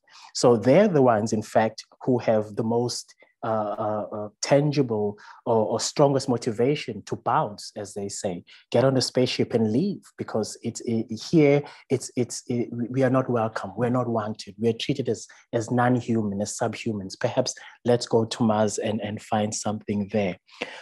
Uh, or maybe find a, a, new life there. So that kind of theme and that kind of imagination of again a future or a, a new or different world is, is very interesting and very intriguing. And here, you know, again, particularly when we speak of this imagination, uh, one can draw particularly, I think, on uh, uh, uh Wilson Harris, uh, who talks about the literacy of the imagination. And what he means by this is this courage and desire to read, to see, and to exist in the world outside of tradition, right? Outside of a frame that consolidates limited and uniform ways of being in the world. A world that, in fact, needs to be revised, uh, he would argue, fundamentally and in many of its aspects. So if, if you look at that as a kind of definition of the imagination, you see how that runs throughout the presentations here that we've uh, that you've been given, and you see them. See it coming very strongly out of Nadine's presentation and Ralph's presentation, um, and mixed with that is the use of humor as well, which is very interesting. How humor gets deployed, particularly as as, as a response and as a way of again dealing or handling uh, uh, this wound, this very uh, existential wound of, of being of being uh, treated as, as less than human uh, that Black folk uh, are dealing with and have to deal with in many ways.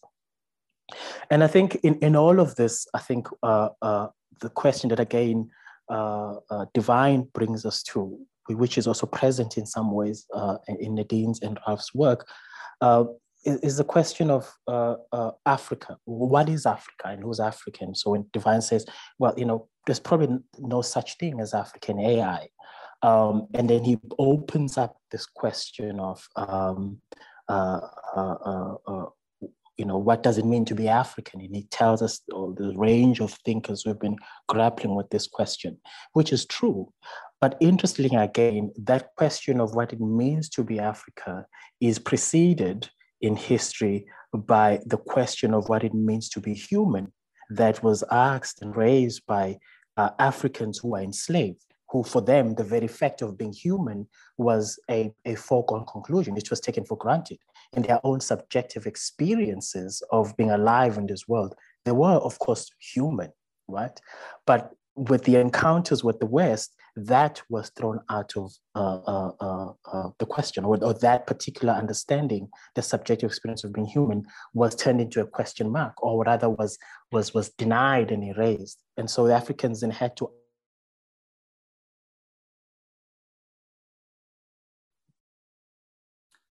Okay. Okay, we have lost you. Don't know if you're still there.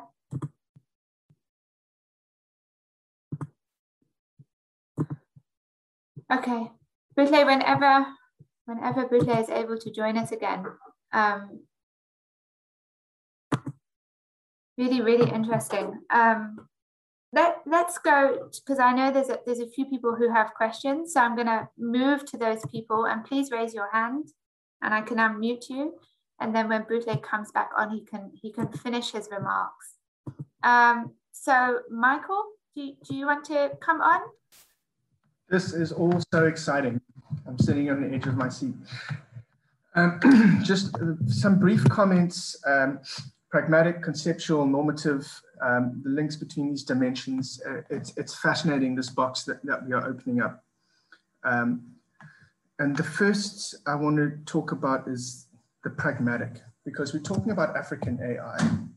And I think I just, I just want to acknowledge that there is such a thing as African AI, and it would be constructive to have parameters on that.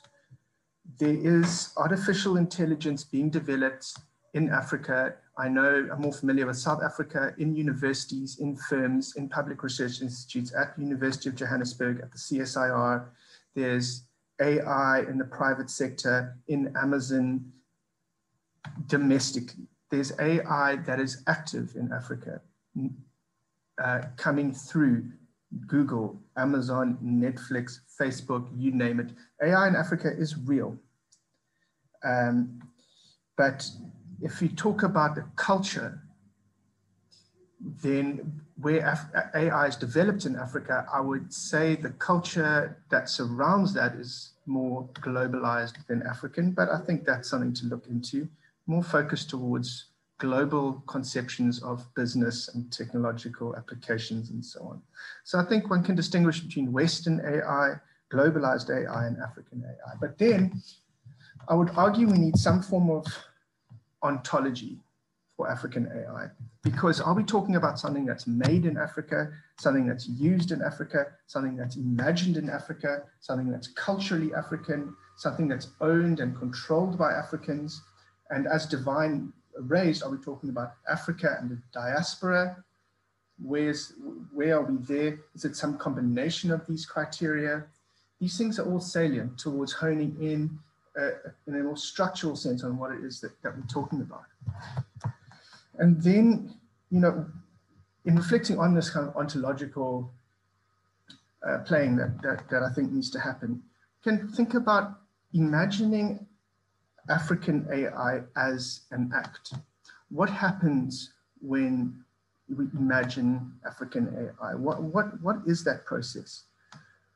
Um, and that, you know, in, in the research on narratives, I guess it's there because it's firstly an act of creating a narrative and meaning. It's a meaning creation, uh, but it has many, many other dimensions. Um, it's a cultural act. Um, it's it, you know it's it can be uh, an appropriation it can be political it can be expansive um, it can be it can be an assertion of, of gender it is certainly intersectional. It can be empowering. Um, what is the meaning of this act? Uh, so th those, those are my three points.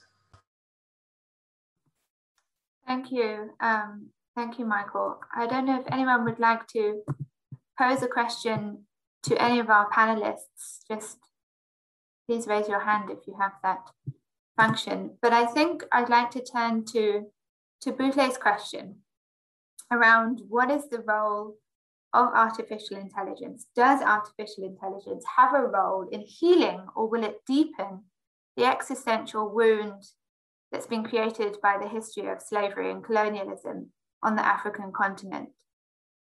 So perhaps our three speakers and, and perhaps Divine, I can, I can start with you to, to, to think about what, what that might mean. Um, sorry, Divine. Why me? Why yeah, me? we're gonna just go backwards. okay. yeah. Um, I mean, I, I, I want to thank uh, the, uh, I mean, the two for really uh, went out very deep and reflective comments, you know, from our presentations. Um, uh, they allow they, they give us a set of ideas you know to to think around um, the question you pose uh, i mean it's fascinating uh, the, the question is why why must it have a role? Must it have a role? And why must it have a role? Uh, and, and why is it that the continent uh, every time we think about the continent and and, and any phenomenon, continent and technology, you think about the continent and education, you think about the continent and science, it always has to be towards a functional role. Uh, so you, you, you cannot, when you think about this continent, it's always, and we, its relationship to technology, science, innovation, and knowledge production always has to be towards something that is predefined and de determined as constructive as productive. So uh, we, we don't have the, it's as if we imagine that we should not have the ability to just play with, with, with technology, you know. Uh, so it, it could have a healing role, but I, I'm, I don't think it is something that I really want to focus on mm. uh, so much because it, it should just be there, you know. They should just exist and be part of daily and ordinary life as it is, you know, everywhere else. Yeah. Well, I, when I hear about technology in China, I don't hear the same questions. When I hear about technology in most parts of the world, I don't hear the same questions posed. Why, why is it so critical that we have to pose these questions when it comes to Africa? And I think if we answer that question, we can deal with a lot of the other issues. Mm. Thank you, Divine. And Nadine and Ralph, I mean, just broadly to this question too of of what is an African AI? Can we even conceive of that? Is it helpful or useful or creative at all to be thinking along those terms? And then Butle, we will we'll just give Nadine and Ralph a brief moment to respond, and then we'll come back to you. I'm so glad you can join us again. Um, yeah, I think maybe I could just riff off Divine's comments in answering that. So um, I really like this idea of saying, you know, when do we get to the point in our African imaginary where we can actually just take uh, the absorption or um, the reality of technology as something that we take for granted as part of our narrative. So almost uh, when do we take the science fiction narrative or the futuristic imaginary and then turn it into realistic fiction, so to speak. So I really like that idea. And I think that resonates very strongly with the second um, trend that I outlined. Um, so really desperately wanting to construct narratives that um, do, in fact, um, I think um, are, are, invested in what we can think of as a recuperative project. Um, so reimagining not just Africa or African ontologies, but also the space or the definition of technology in our, in, in our environment. Um, and so, as you mentioned, um, there is some kind of healing work that's happening there, um, which I think then speaks to the nature of, you know, the arts and storytelling, um, that they do in fact perform this kind of um, psychic and spiritual healing in that fashion.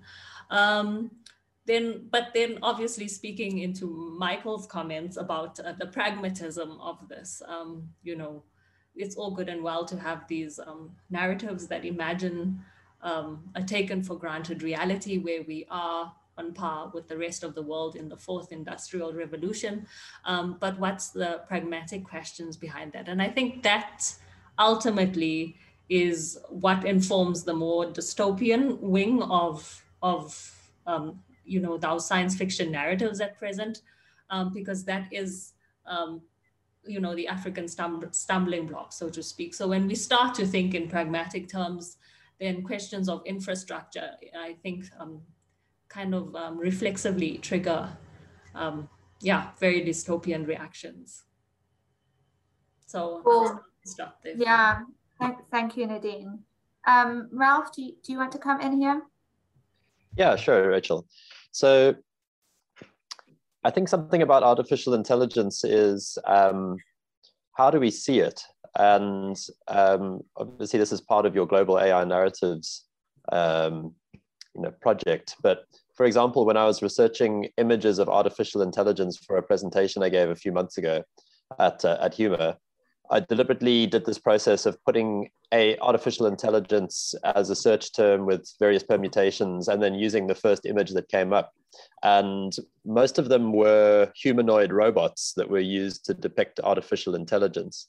Um, because we, I think that's the fantasy is that it's going to be an artificial person. That's what we think of as, a, as AI and you know similar to in the Nadine's presentation the second Chicken Licken advert with that um, the cyborg that cyborg copy that the guy makes.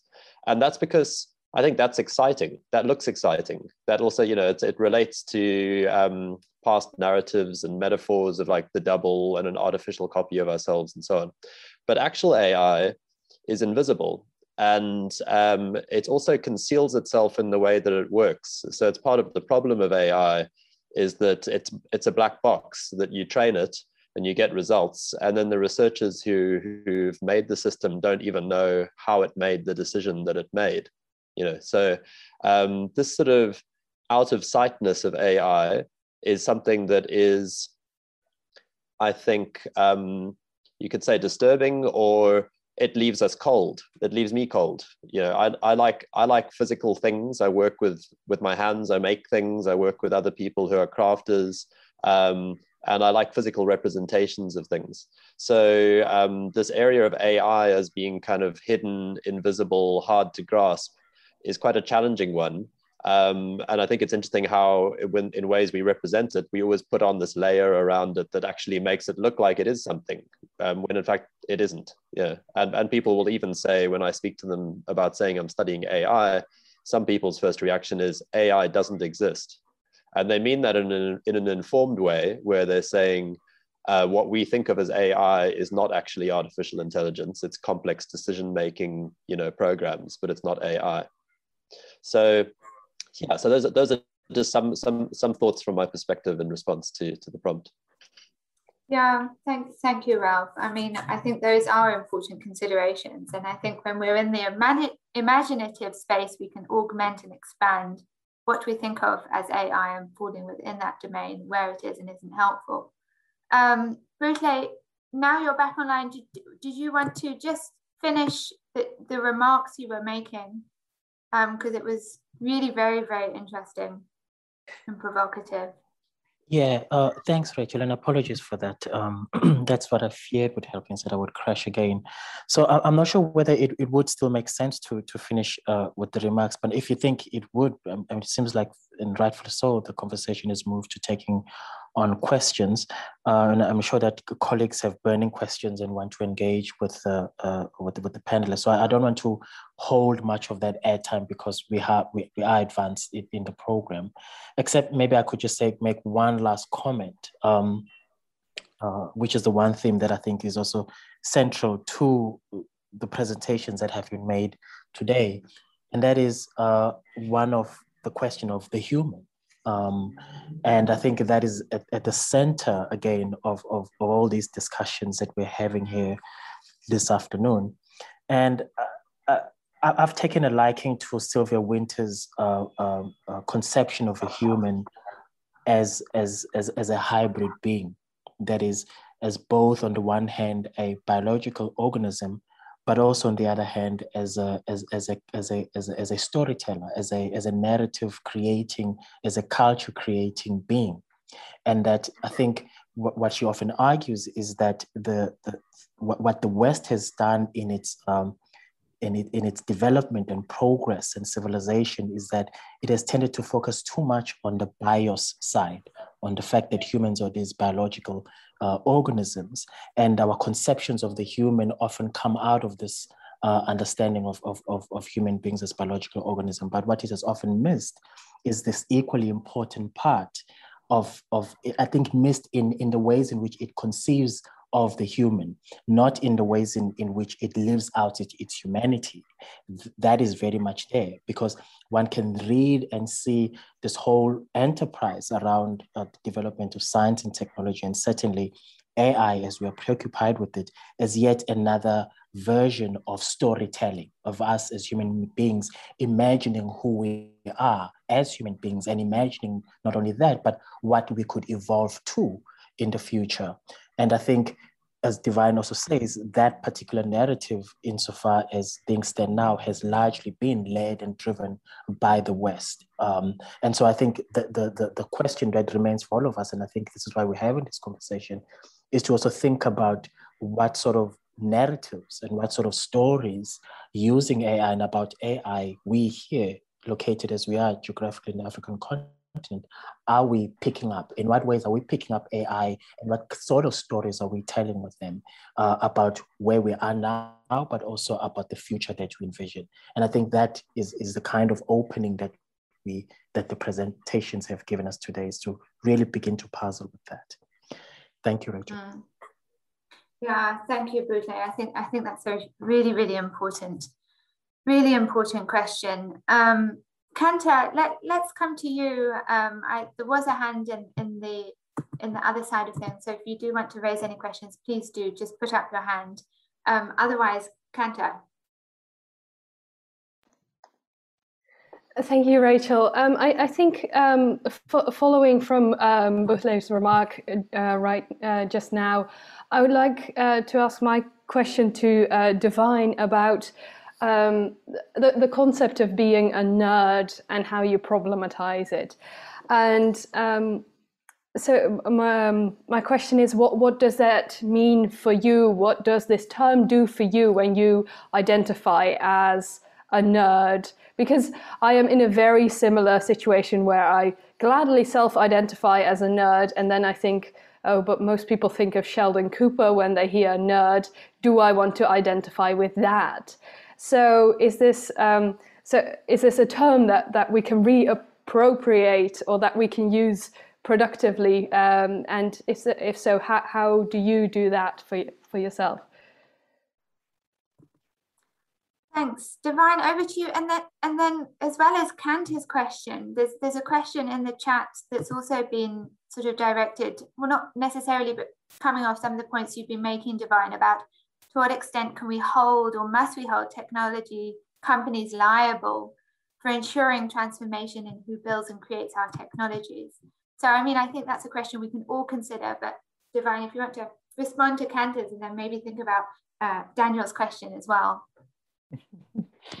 Uh, uh, thank you, Kanta and Daniel. Kanta, that's a very difficult question uh, and a challenge that you're, you're, you're throwing to, to all of us. But what's interesting is that uh, I think over the past five years or so, not, nerds have become really popular. Being a nerd has become something really popular, and uh, uh, also uh, the technological, the technology turn or the tech turn to use the the more how do you say the more uh, uh, chic term, the the tech the tech tech entrepreneurs, many of whom are really nerds uh, actually dominate the world. These are the most powerful people. Uh, I, I, have followed, and I think we all followed uh, the US Congress trying to get Zuckerberg to understand uh, what it means to deal with people's privacy. and uh, just having a stone face, you know, like, what are you talking about? You know, you can't really understand what you're talking about. You know, these people are making decisions about their data and about being in this platform. What do you mean? You know, uh, uh, privacy. So, uh, but what I'm trying to do, uh, and that's why I start really, uh, I, I, have to do a lot of conceptual work, a, a lot of uh, groundwork, a lot of historical work in order to get to the point I want to make uh, is first to just to try to uh, demonstrate the number of different concepts that we need to understand in order to better understand the, the nerd. Um, and nerds were really dominated by, by a particular kind of masculinity, but it's also because of patriarchy, you know, who, who was in the public sphere and who went to school, you know, it was men, you know, and uh, who makes uh, clubs, it, it is men. So the first thing I try to demonstrate is that it was dominated by a particular kind of masculinity. Then the second part of it is also to demonstrate that there are varieties of nerds. When we use the, the concept, the term nerd, uh, we, we need to disaggregate it because uh, there is big variation. I think Trump is a nerd, you know, but it's a particular kind of nerd. And uh, in, in his own world, you're a nerd, I'm a nerd, Sheldon Cooper is a nerd, Zuckerberg is a nerd. Um, and uh, what we need to do is to disaggregate, uh, to disaggregate it. But also what I want to demonstrate is just how the in intersection between nerd, middle class, masculinity, in the corporate world leads to the uh, proliferation of particular kinds of ethics, or if we call unethics. Um, and in this sense, uh, you, if you look at the world and the history of all of these men that I have indicated here, who actually define how we even use gender technology today, uh, all these men, you know, from Zuckerberg to, uh, you know, Bill Gates, uh, to all these men determine how we use technology today. And when we look at their histories, we look at their trajectories, we can actually identify certain aspects of a particular kind of nerd that is common amongst these uh, uh, groups of, of people and people who often closed off society for some time and really focused uh, on particular systems uh, and uh, in a way uh, imagine ethics to mean something something else like if some someone who imagines that you know to solve the problems of uh, poverty, you just need to give people a particular kind of technological toilets, you know? I mean, to use a toilet is a particular, I like to read in a toilet. I like to type into of a toilet, but it takes a particular kind of person who does not understand how social relationships work uh, to just tell you can solve poverty by just giving a box for people to go, you know, do their business. Um, and I think that's how I'm using it. Uh, I, I, first want to I did a, a, paper, a draft paper last year about uh, nerds and COVID-19 and the ways in which uh, COVID and virtual life disrupts university nerds because the university is filled with nerds, with people with competition, people with a lot of violence and aggression. It's a particular kind of, of, of, of people. So it's a big, there, uh, what, what I'm saying is that there's diversity. Yeah, mm. and uh, I'm theorizing. Then the second half of the question was the, the, the question from um, if we can hold tech companies liable. I, I, I don't know what to do with liability. I think it's more how do we how do we shape how people are trained? How do we shape how coding happens? That's why I, I, I start by on the by asking the question, what's the social life of uh, what's the life of an algorithm? How does it come? How do we conceptualize it? And how do we develop it? How do we then uh, give it, uh, put it back into market, into, into business? And I think if at the level of training, uh, uh that's where we can shape, redefine. There are people doing all these coding schools across the, the continent. I don't know how many coding schools we people have established here in South Africa. Go to Nigeria. Facebook is doing coding schools in Ghana. Google and other businesses are doing coding schools. Senegal is a big uh, center. So at, at, this level, what we need to be thinking is uh, how do we train people? How do we make ethics a really core part of uh, training coders? So so that in this world of nerdiness, ethics become a really really important uh, part of it. Thank you, Divine. I think what's so interesting about the idea of nerds is that we tend to give them impunity for behavior that's outside the kind of closed sphere and that's within the kind of social setting, which translates to this question about technology companies and whether we should even hold them accountable. If it was a government, or perhaps if it was a woman, we wouldn't think twice about holding them accountable for wrongs. But because they're a technology company, there's something slightly different there, and there's a there's a gap, and there's some distance before we think about how they must be held accountable. And the law is a technology too, and questions of accountability and legal liability, particularly in this space, are really quite complex. But my kind of personal opinion on that is that they should be held liable. Um, Nicole, uh, Brandon, I'd very much like to, to come to you. Let me allow to talk. Um, I hope you're able to come off mute. Hi there, can you hear me? We can, thanks Nicole. Oh, brilliant. Thank you so much. I wanted to say thank you so much for everyone's um, presentations and discussions. This has been amazing and absolutely brilliant to listen to. Uh, I'm up in Scotland and it's just been uh, fantastic to get to hear from you guys. Thank you so much for putting this on. Um, just, just kind of following on from the really interesting discussion of um, the nerd and the idea of the kind of classification and taxonomy and understanding of the concept of, of nerdishness and how it interrelates particularly to the masculine stuff that permeates through how AI is, you know, being presented and deployed and developed.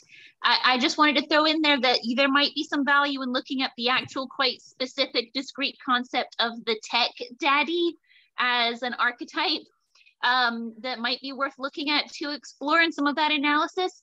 Um, it is a very specific kind of um, almost uh, very uh, paternalistic sort of ultimate form of the nerd that has evolved out of Silicon Valley, but it came before with things like um, weapons development technology. And in fact, when, when Stan Lee was developing uh, Tony Stark as a as a character for his Marvel comics. It was a deliberate riff on the kind of nascent ideas of the tech daddy and the role of paternalism and technological development and father knows best that was all coming with the people who had access to develop and deploy this tech. And of course, the idea of a father figure that knows what to do and what is best and has the guiding and the final hand um, it's a very common theme when you look at how, you know, for instance, the British Empire's impact on colonial shenanigans and horrors throughout the world uh, was justified um, to everybody. Um, so I saw some crossover there and I just wanted to throw it in there. It might be interesting um, for someone to have a go at that. Yeah, thank you, Nicole. That sounds really scary and really appropriate to uh, to to discuss and problematize. Um, I, I, want to just ask Abby. Abby May also has a question. So let's let's take a few questions if there are any other questions after Abby, and then our panelists can each take a minute to just close and respond before I hand over to Kanta to give closing remarks. So Abby, let me allow you to talk. Um, yeah, you should you should be able to. Hi, uh, thank you, Rachel. Can you hear me? We can. Thanks, Abby. All right, perfect. Um, uh, thank you so much to all the panelists, pa panelists for presenting such intriguing ideas and themes. Um, so Ralph earlier was bringing up a very interesting um, concept of black boxes. Um, and in a way, it's it kind of just describes magic, you know. Um, I mean, even human cognitive ability and this idea of intelligence itself is magic in in a sense. Um, but my taking that, my questions, um, I think mainly directed to Nadine. Um, in what ways could we look at African magic realism um, as as as a way of negotiating discussions of decoloniality um, in narratives of artificial intelligence, uh, specifically with this very interesting convergence of virtual reality and um, material reality that is constantly happening, not only on social media, but in in much of the technologies that are currently being produced as well. And so I'm very interested to hear in how African magic realism could like act as a, as a factor in, in that discussion. And if you have any ideas on that. Um, and then just and one last question generally to any of the panelists. Um, I think much of the, it's very interesting when reading into how technology is spoken about by, by the scientists and the, and the various engineers who, who are creating these things. And so much of it is around very particular language. So some of the code, uh, the code, the scripts of the code that these technologies are based on is based on master slave type of type of scripts. And I just want to put it out there: how exactly can can we put into question uh, those type of um, ideas and concepts into into the way things are coded?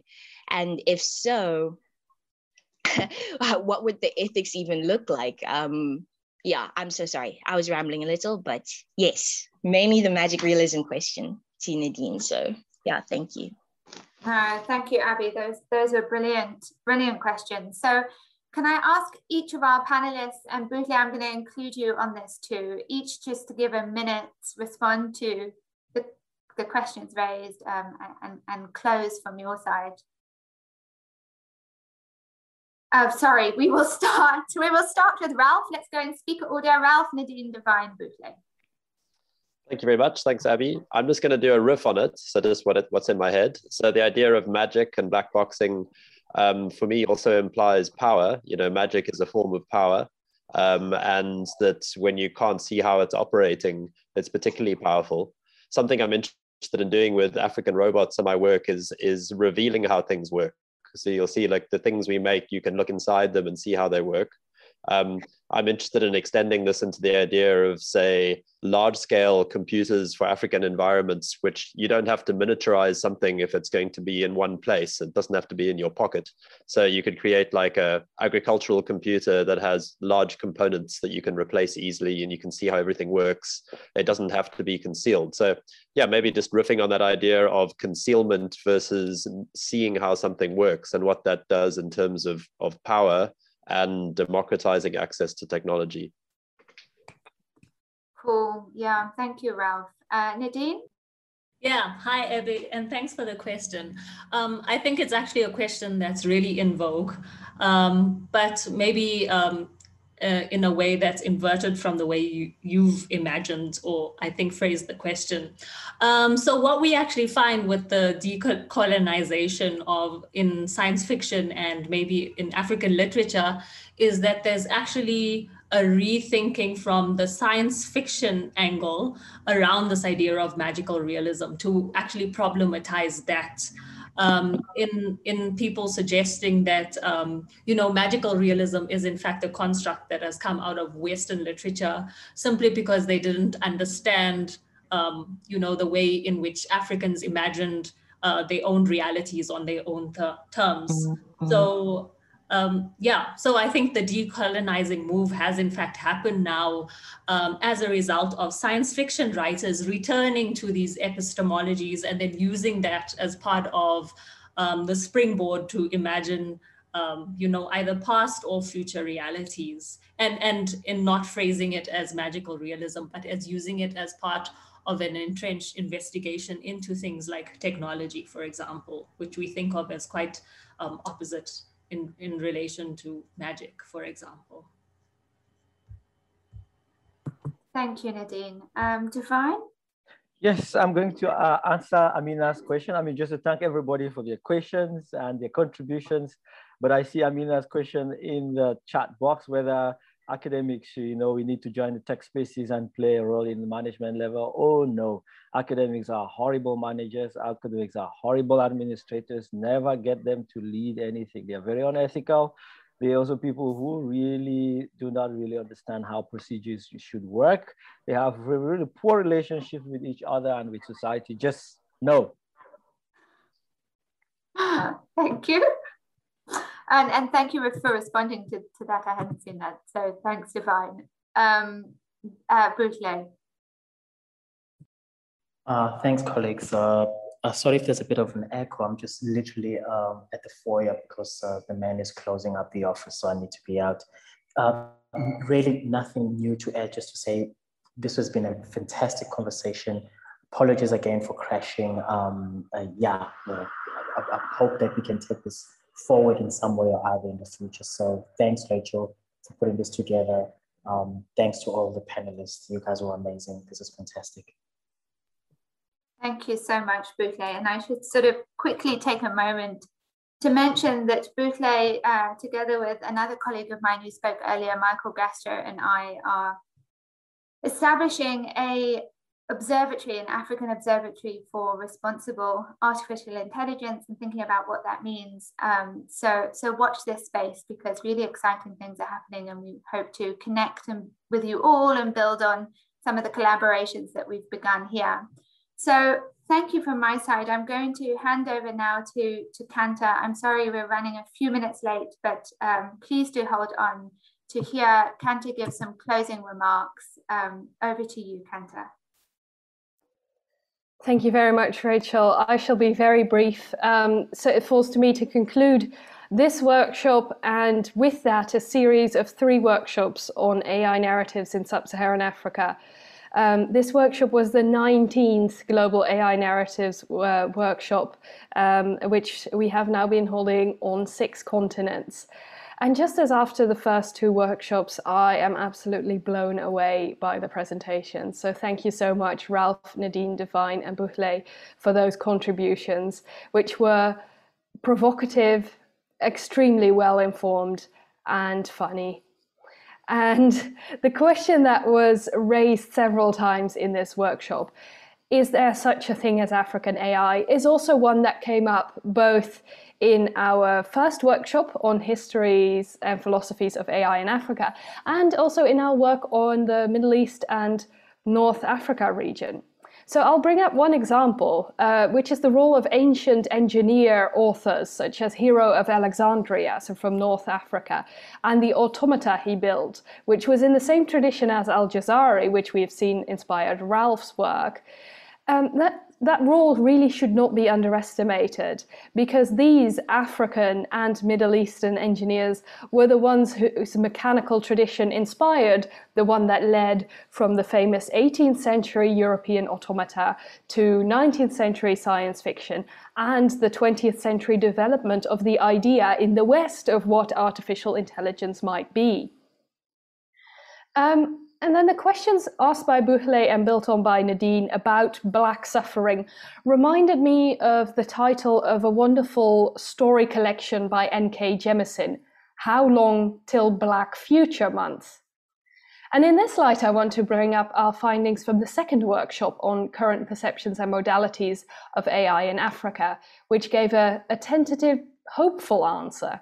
So not, not only were we introduced to many contemporary AI initiatives in Africa, which sound really exciting, but also a point that was repeatedly made was that Africa has so much potential because of its youth, because of the majority of its population being under 18, whereas, um, of course, many uh, Western countries are suffering from a strongly aging population.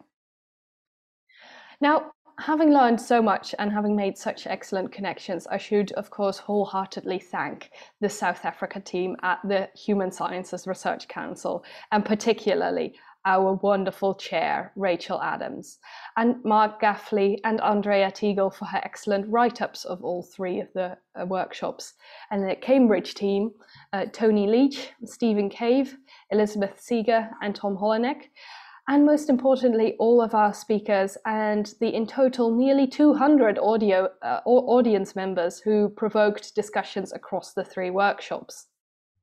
So in case you've missed any of the workshops and are now excited to read or hear more about them, we will be making recordings available. And Andrea will again write about uh, today's uh, workshop. So on our website, ainarratives.com, you can find the blogs of the previous Sub-Saharan Africa workshops, and you can sign up to our newsletter to keep track of our upcoming work. And one last thing I should announce is while this is the final Global AI Narratives official workshop, we will be taking some of our work on um, research in the Middle East and North Africa to the United Nations AI for Good Global Summit this June. So on the 23rd of June, we will be uh, presenting our report on imagining intelligent machines in the MENA region. And we will be returning to uh, the AI for Good Summit in September as well. So do keep an eye out because we have not finished in this space. Thank you very much. Thank you so much, Kanta. Thank you to everyone. Um, and I hope you all have a wonderful evening and weekend and that we will connect again soon. Bye-bye. Thank you.